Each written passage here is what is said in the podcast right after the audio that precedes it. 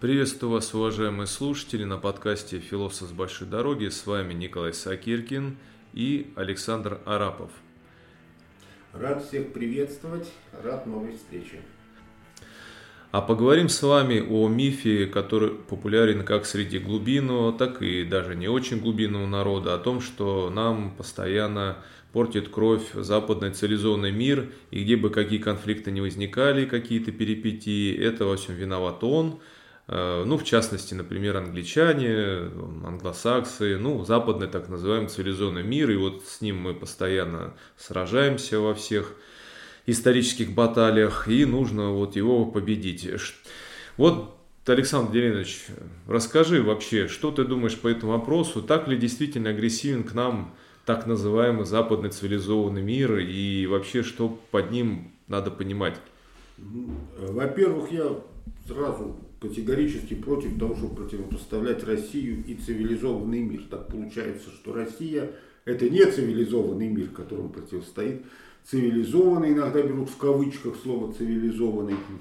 Но я думаю, что тут ни в кавычках, ни без кавычек неуместно говорить о противостоянии России и цивилизованного мира. Россия, безусловно, часть цивилизованного мира. Да, так же, как, скажем, и Китай, и Япония часть цивилизованного мира – Поэтому ставить через запятую Запад, цивилизованный мир, да, это э, просто совершенно бессмысленно, да, и в разделе какого-то противостояния с цивилизованным миром, я думаю, это просто нет смысла обсуждать. А вот если говорить о противостоянии с Западом, вот это уже более э, осмысленный э, тезис, но тем не менее он все равно крайне сомнительный.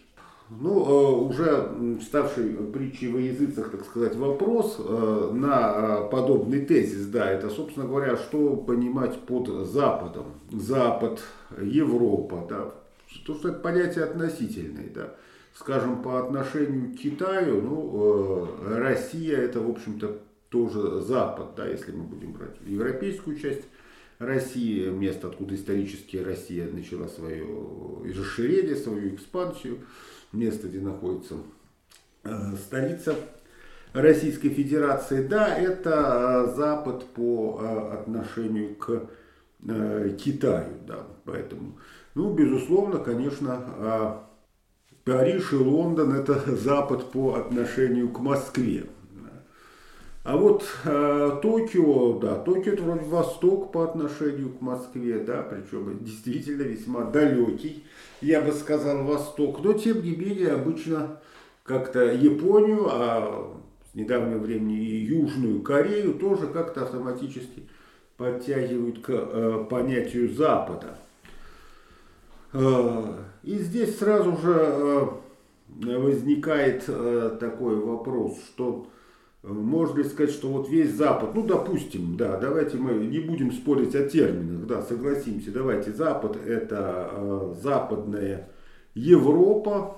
Э, я и снова, конечно, возить, а что такое Западная Европа? Вот Польша это Западная Европа или не Западная Европа? Э, Западная Европа воевала, значит, вот всегда как-то с Россией. Да. Ну, начнем с того, что страны Западной Европы действительно воевали часто и много с Россией. Но надо сказать, что страны Западной Европы часто и много воевали друг с другом. И даже, кстати, на стороне России. При этом, да, вот только что, да, можно сказать, ты предупредил, да, мою мысль, что при этом Россия входила в различные коалиции европейских и шире западных стран, да, если мы под Западом будем еще понимать э, США, да, или там даже Японию вот, то мы э, получим такую ситуацию, когда Россия входила в различные коалиции. Да, Семилетняя война, суворовские знаменитые походы, да, это Суворов выступал, армия Суворова, и Российская империя как часть э, антифранцузской коалиции. В войне 1912 года, да, Россия была частью коалиции. Кстати, значит. ремарку такую немножко пережу э, с так называемыми ненавистными нам англосаксами, англичанами. Мы неоднократно сотрудничали в годы войны, и в том числе и в 19 веке, и напомню, что во Второй мировой.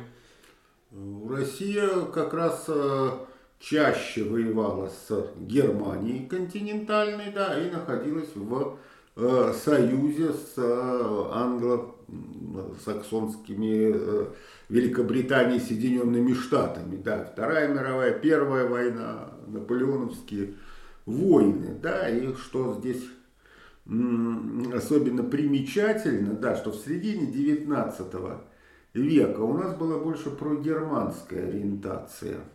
Но именно Александр III, то есть а, человеку, который произносил или приписываются эти слова, что у России есть два союзника, это ее армия и флот, но тем не менее он заключил как раз союзные договора с Англией и Францией, которые позднее послужили основой Антанты и послужили, собственно говоря, основой того расклада, в который Россия, с которым Россия вступила в Первую мировую войну. Да, вот эти договоры же, это же по сути военный блок, ну, такой, можно сказать, предтечи НАТО, куда входила Англия, мы. Да, и если мы скажем Восток, но дело в том, что никогда в истории России не было такого, что Россия в э, там, союзе с Китаем воевала бы э, против э, какой-то коалиции Европы. Да? Ну, таких войн вообще, собственно говоря, и не было. Да?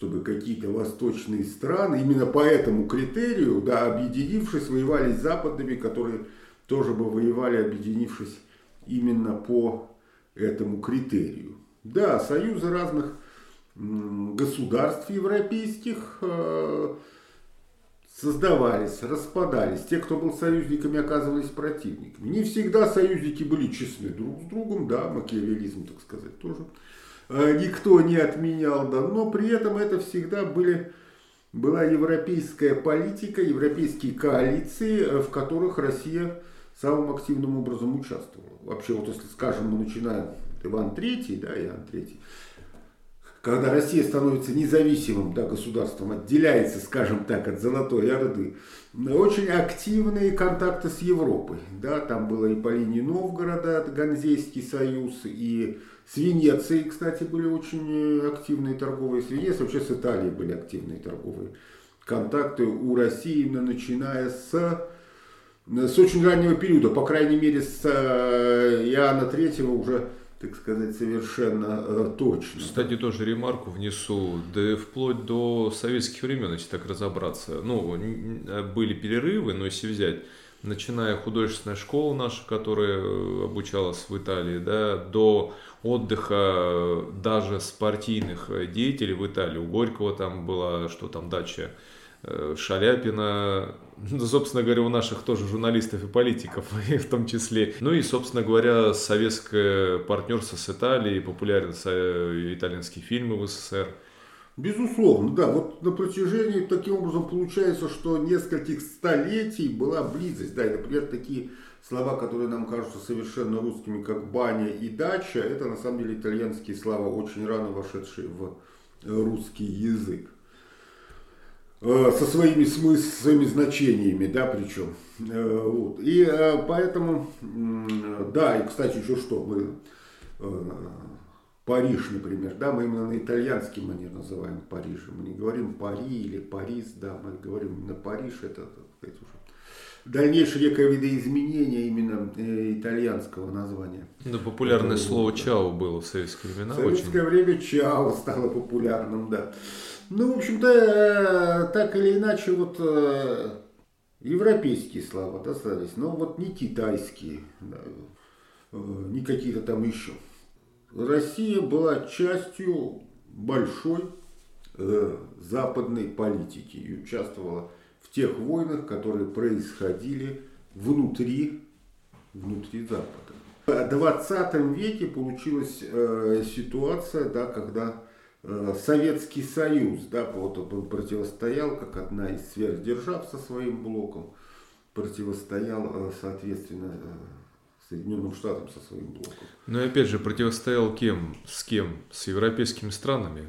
Ну, надо, да, здесь сказать, что в советский-то блок входили э, Польша, да, входила Чехословакия. Понятно, Прага, да, это уж имперский город, да, это Венгрия – это очень Вен... западная страна, это часть очень... Австро-Венгрии, да. Это очень западная В этом страна. блоке было ни одной восточной или азиатской страны не было. Ну вот. Понятно, что некоторое время был союзником э, Китай, но с Китаем как раз очень быстро испортились отношения. Да, вот. Даже в советских фильмах э, было про вот эти вот э, конфликты на границе, провокацию китайцев и вообще никогда вот, к разговору тоже о дружбе с Китаем. В общем-то, даже в советских времен никогда дружбы-то толком не было. Были определенные потепления отношений, ну и как-то все это было вот, вот так вот. Был момент союзничества СССР и э, Китая, во многом основанный тоже на личных отношениях Сталина и, и Мао Цзэдуна. И на том же Советский Союз оказывал огромную помощь Мао,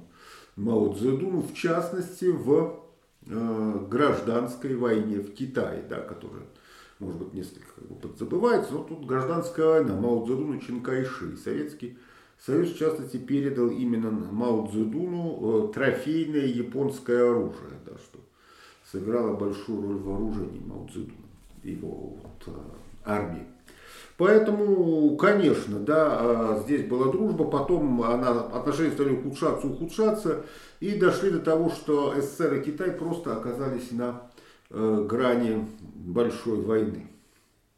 Это, кстати, тоже к вопросу о друзьях и врагах. Если исторически посмотреть, то, между прочим, с ненавистным Западом контакты и дружбы было намного всегда больше, чем с мнимыми друзьями из Азии. Ну, через тот же железный занавес очень активно шла торговля, да, кстати, когда строили объекты, по-моему, э, летний кафе, э, да, летний кафе перед Олимпиадой 80, то их делали финские компании, финские специалисты. Для этого обратились к помощи Финляндии.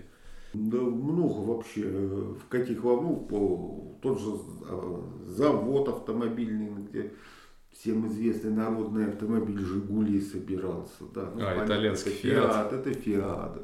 да и вообще, я вот э, возвращаюсь да, к противостоянию да, какие-то противостояния есть, но опять-таки э, не, далеко не всегда мы выходили здесь такими белыми, как вот есть такой миф, тоже, что все на нас нападают, а мы только вот отражаем постоянно нападения. Вспомним, э, сколько раз с голодом нам помогали Соединенные Штаты Америки. По-моему, как минимум три раза. Два раза точно с голодом во время перестройки гуманитарную помощь.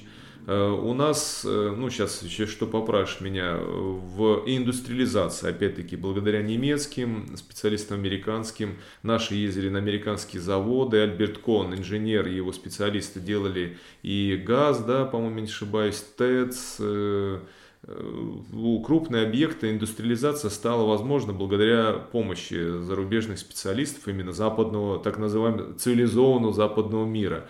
Как мы отнеслись к ним? Часть э, специалистам мы не выплатили обещанные вознаграждения, некоторые оказались у нас посажены, и Герберт Гувер, если не ошибаюсь, во времена голода одно из его условий было помощи гуманитарной на тот момент, чтобы освободили э, американских граждан из тюрем на тот момент. Ну, начну с белых и пушистых. Да? Вообще в международных отношениях вообще нет белых и пушистых. Да? Вот, вот ни одной страны. Да? Э, это международные отношения, это все-таки арена достаточно жесткого соперничества, которое перерастает в часто военные конфликты. Что касается э, помощи, ну я не скажу, конечно, что это была бескорыстная помощь, СССР платил, конечно.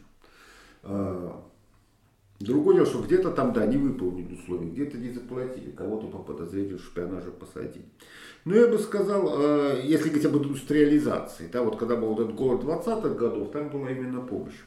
А индустриализация это было партнерство. Вот это взаимовыгодное партнерство с, э, прежде всего, Соединенными Штатами Америки. Это э, пример, который показывает, что да, при различиях систем взаимодействия, торговое взаимодействие, экономическое – Э, технологическое, э, тем не менее, вполне возможно, и оно э, имело место. Поэтому говорит, что вот нас там все время хотели уничтожить, причем вот это вот всегда такое заострение, да, вот говорят, нас хотят именно уничтожить, да, и когда возражаешь, что нас не хотят уничтожить. На это говорят, а что вы хотите сказать, что там нас любят и желают добра? Ну, это вот такие крайности, да, или любить и желать добра, или желать вообще, так сказать, полностью уничтожить, да. Такие крайности на самом деле бывают, если бывают, то очень редко, да. Э, имеет место э, геополитическая и геоэкономическая конкуренция, соперничество, где каждая сторона отстаивает свои интересы. Да? Но это не значит, что каждая из геополитических конкурентов непременно хочет именно уничтожить, там, оккупировать, э, полностью разрушить своего конкурента. А, вот еще один большой миф, что нужен э, золотой миллион, что ли, я не помню, как там в России, или золотой миллиард, э, я сейчас путаю. Разные есть вариации, да, да, да и миллиард есть, и миллион концепции. Да, приписывающий Маргарет Тэтчер. Вот давай вот эти, вот первое, что сокращение численности населения, это раз, и второе, разделение России. Вот что ты по этому поводу ну, скажешь? Давайте так, Золотой миллиард чисто в советской только политологии. То есть нигде. Если это сейчас где-то встречается в зарубежной печати, то это взято из советских текстов. Да? Ну, это то наши это, конспирологи, это, я видел, не молодые такие уже да, совдеповские это, это чисто советская конспирология, сам термин «золотой миллиард» и так далее. Да, это где-то здесь родился, так сказать, в недрах наших конспирологов. Да. И Тэтчер тоже ничего такого не говорила. Там были фразы, которые имели совершенно другой смысл, да, что не то, что там надо сократить до скольких там, я не помню, миллионов, да, она а то, что СССР работает так, как будто бы в нем работали только вот столько-то миллионов, да, вот там э, такой был смысл этой фразы. Э, поэтому, э, поэтому здесь э, то, что у нас рождается часто в головах, вот этих конспирологических, да, что касается разделения, э, разделения России, да, ну, скажем так, да, э, в, эпоху холодной войны действительно Соединенные Штаты в значительной степени делали ставку на э, националистические движения каких-то народов СССР. Да. Но что интересно, в 40-е годы после войны, когда развертывалась холодная война, и Соединенные Штаты, их разведки, пропагандистский аппарат искали именно союзников в СССР в ходе то сначала они обратились именно к, русско, к русской миграции. Да, вот там, а там были разные направления, были монархисты, либералы, меньшевики еще оставались. И сначала хотели с ними договариваться, но обнаружили, что с ними договариваться невозможно, потому что эти русские иммигранты сами друг с другом договориться не могут. Да. И все переругались, да, и кроме того, в самом э, Советском Союзе они уже давно никакого влияния не имеют. Да, поэтому было решено сделать ставку на э, какие-то национальные, националистические движения э, вот, народов СССР. Но при этом надо сказать, что Соединенные Штаты не ставили такой задачи именно распада СССР, прежде всего потому, что СССР это ядерная держава. И э, надо понимать, что в каких-то калькуляциях США геополитических, геостратегических второй половины 20 века вопрос ядерного оружия, ядерной безопасности занимал исключительно важное место, первостепенное. Да, потому что мы знаем, что Соединенные Штаты исторически вот этими океанами были защищены. Да. Когда появляются стратегические бомбардировщики и ракеты, у них возникает вот это вот ощущение незащищенности. Да. И оно было для них очень важно. Поэтому повышать неопределенность в этом вопросе за счет того, что вместо одной ядерной державы здесь возникнет 15 ядерных держав, да, плюс еще непонятно, в случае, если произойдет хаотизация на постсоветском пространстве, вообще кому попадет в руки оружие. Ну вот это совершенно не, э, не требовалось. Да?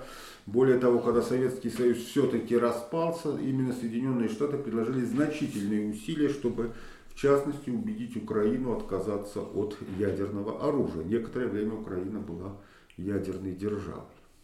Даже была же ситуация такая, когда разговор зашел, конфликт между военными с обеих сторон, и наши военные в том числе предлагали чуть ли не делать ядерные мины в этом, кстати, регулировал в нейтрализации этого конфликта, в том числе принимал участие Гайда. А, кстати, другой момент. Самая знаменитая тоже история о том, что Горбачев был куплен Западом. Ну или сейчас вот евреями, сейчас вот евреи почему-то стали непопулярны, я заметил. Это больше вот э, выходцы советского вот периода, они любили евреев везде искать. Но вот что он, дескать, продал Западу, это все вот, а ну знаменитый же план Далласа.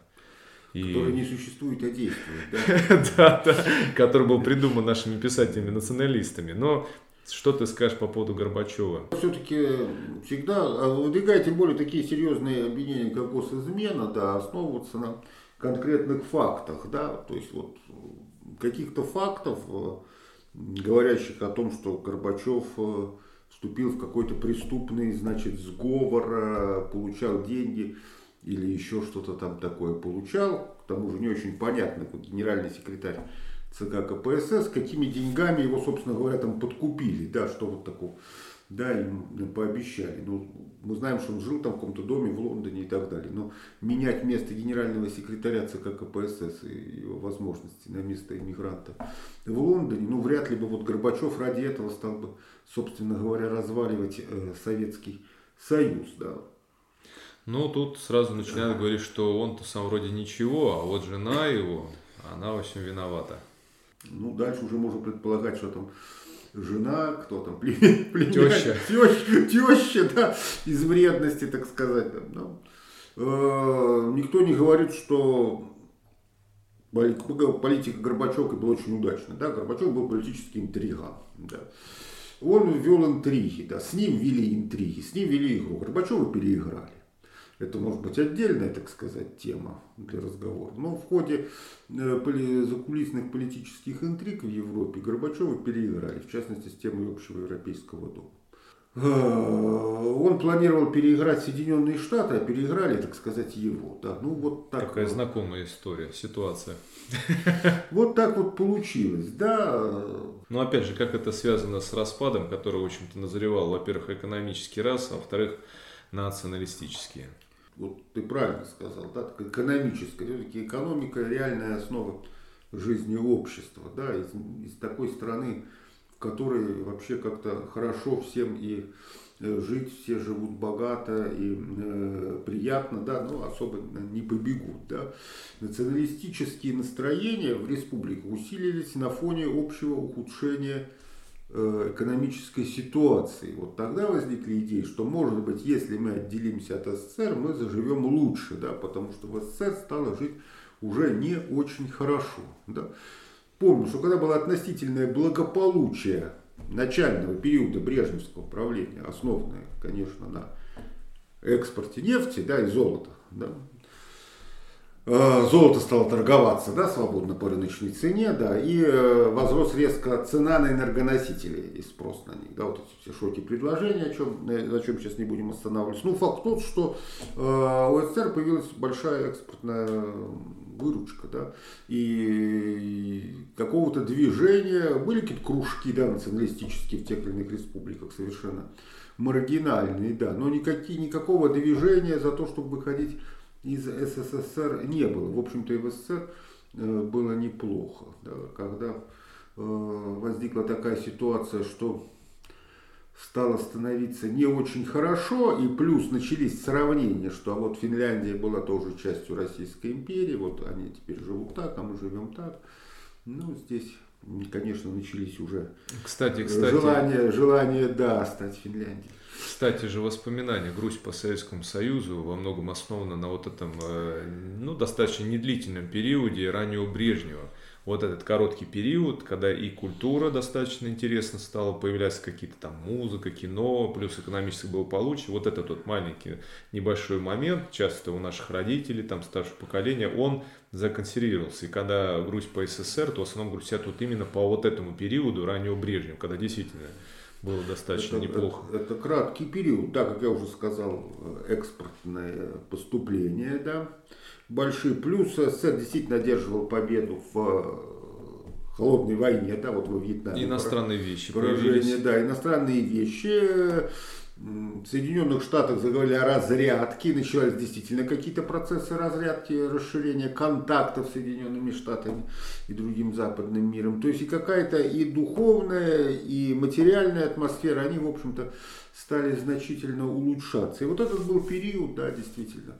Потом неожиданно э, для многих, да, это, это, это все стало изменяться, ухудшаться, и на этом фоне, э, соответственно, стали развиваться настроение, да, то есть то, что там может быть был какой-то небольшой э, интеллигентский какой-то кружок людей с националистическими взглядами, но он вдруг стал выводить на улице, соответственно, там Тысячи, тысячи, десят, десятки тысяч людей. Да, а вот скажи по поводу вообще представления о неком э, абстрактном западном мире, да, вот откуда вообще идет этот миф, э, вот этот страх и ненависть к так называемому западному, там, цивилизованному, западному или просто западному миру, и обязательно связанное с вопросами, там, например, о геях, может быть, такой. Ну, о геях это более позднее, конечно, появление, а вот вообще... Геев, э, геев. Ну, дело в том, что а в основном о том, что на Западе засилие геев, говорят те, кто на Западе не был. Да, вот, да и, в общем-то, очень сомнительные фигуры. Никогда, да, вот, вот, вот тот, тот, кто реально как-то был на Западе, он как-то не находит, что там вот такое вот кругом навязывание,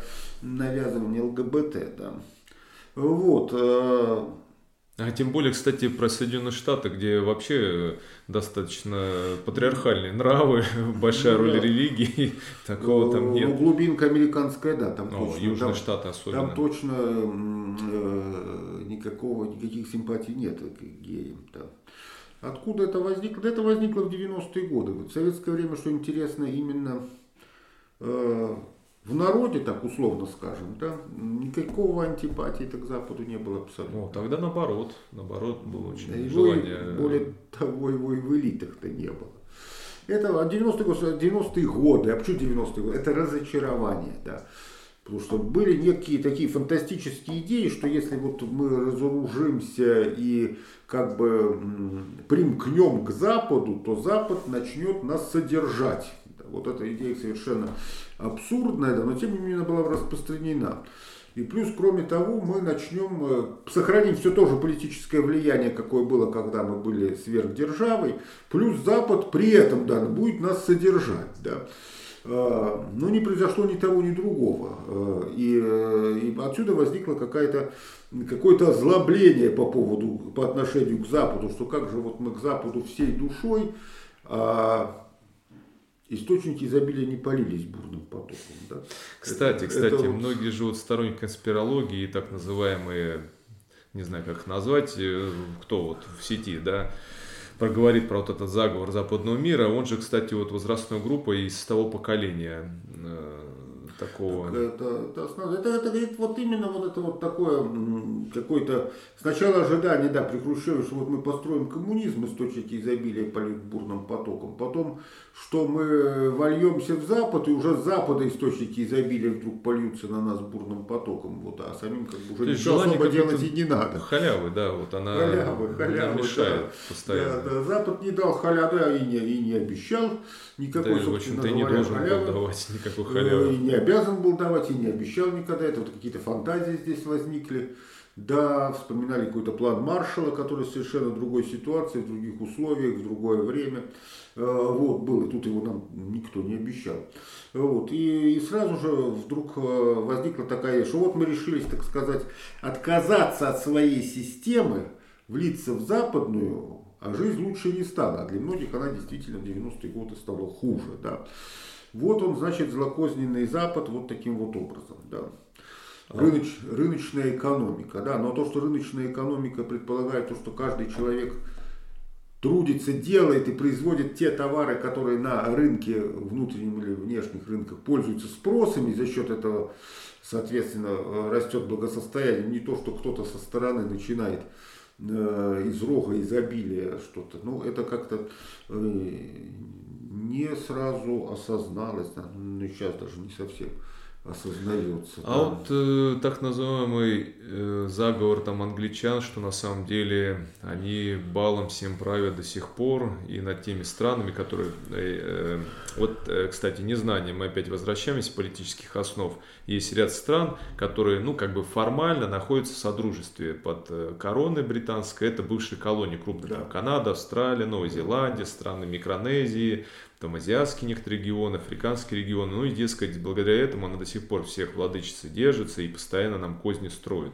Ну и знаменитая фраза англосаксы. Напомню, что англосаксы народ, который, по-моему, до 15 века существовал, да. если не ошибаюсь. Ну, условно да. называть. Я думаю, что термин англосаксонский, он как бы действительно есть, вот применительно к культуре, например, да, англоамериканской. Ну да, и то, и опять-таки, это, по-моему, у нас сугубо, по-моему, нету его. Есть континентальный, ну, как бы в мире, вообще мировой Англосаксонский культуре... континентальный есть такая. Да. У нас он просто приобретает какой-то конспирологический совершенно оттенок, да, которого, в общем-то говоря, нигде нету, да, потому что, да, так скажем, англосаксонская континентальная, да, философия.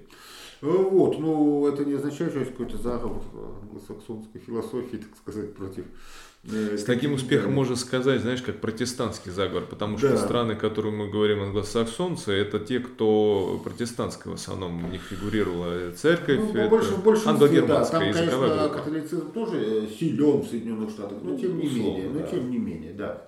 Ну, что бы я на это сказал? Козни, да все всем строят козни. Я опять вернусь к тому же тезису. Э, международные отношения – это такая сфера, где идет постоянное соперничество, конкуренция, и все всем строят козни. Но и я значит... сразу, сразу ставлю ремарк, что, в общем-то, мы строим козни не меньше, если на то пошло, и, и всегда в этом, будет. И в этом нет ничего плохого, да. Вот, вот такая, видимо, человеческая природа и, соответственно, международные отношения. Но из этого не следует какая-то демонизация, да, что если один, одна страна там ведет какую-то политику продвижение своих интересов, да, ну, и при этом получается столкновение интересов, то значит обязательно как минимум одна сторона значит с рогами, а другая с ангельскими крыльями. Да, обе стороны отстаивают свои интересы так, как они их могут, да, экономическими, дипломатическими, военными методами. Это, это постоянно в человеческой нужно... истории есть. Но из этого у нас делаются какие-то конспирологические, я бы сказал, демонологические, вообще говоря, вот выводы. Да. Просто нужно тоже понимать, когда мы говорим, да, там сразу начинают ругать о либеральных основах, что вот, исходя из либеральных ценностей. Ну, мы в прошлый раз говорили выпуск, что, в общем-то, либеральные ценности, они естественны для всех. Там свобода права на жизнь, свобода слова, свобода иметь свою собственность в принципе, как бы нет, наверное, такого человека, который бы не хотел всего этого, да, и, в общем-то, это адекватная достаточно политика, если брать там какие-то либеральных, да, там моментах. Да. А вот неправильное применение слова толерантность тоже здесь, вот это толерантность, толерантность. Напомню, что толерантность это когда ты уважаешь другую мнение или культуру, но при этом не перенимаешь ее на культурном уровне полностью, то есть я, я соглашаюсь, что имеет место быть то-то, то-то, но не внедряю это в свою культуру. У нас совершенно неправильное понимание этого термина.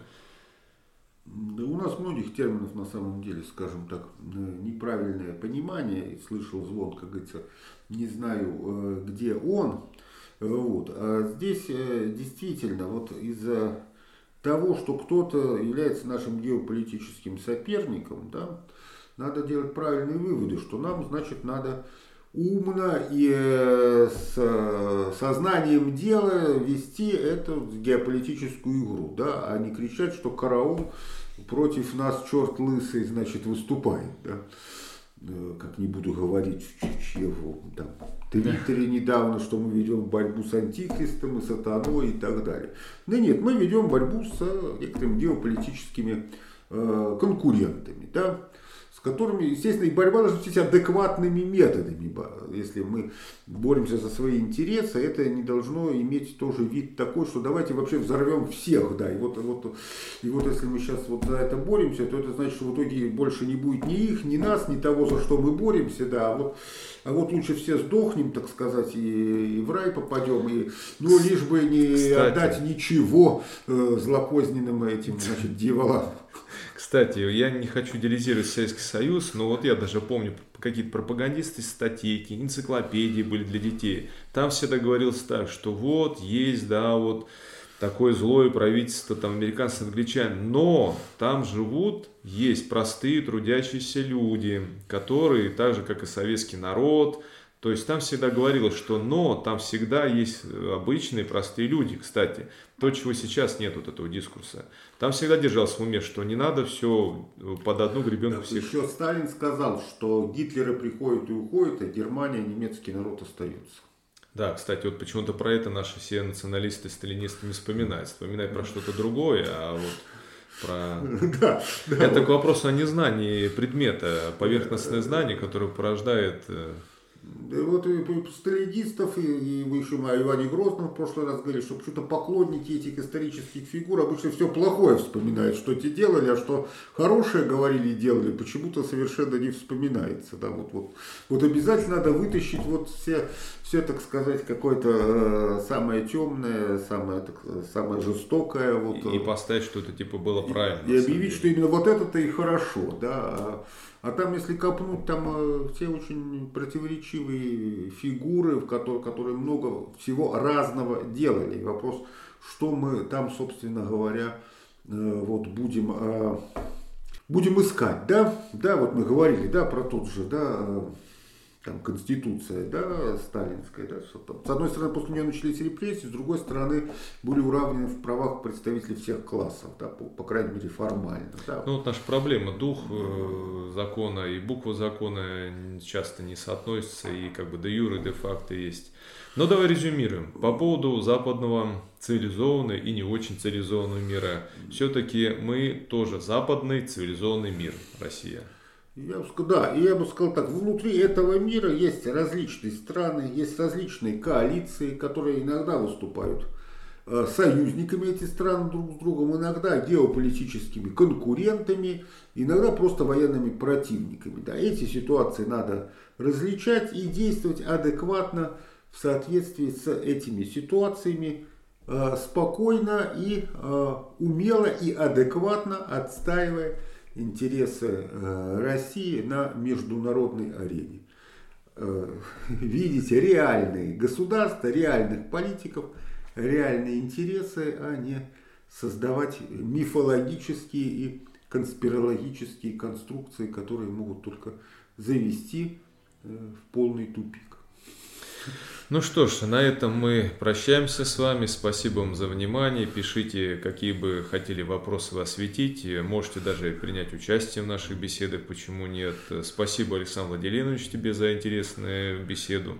Спасибо, спасибо за возможность поделиться своим мнением. И всего хорошего. Всего доброго.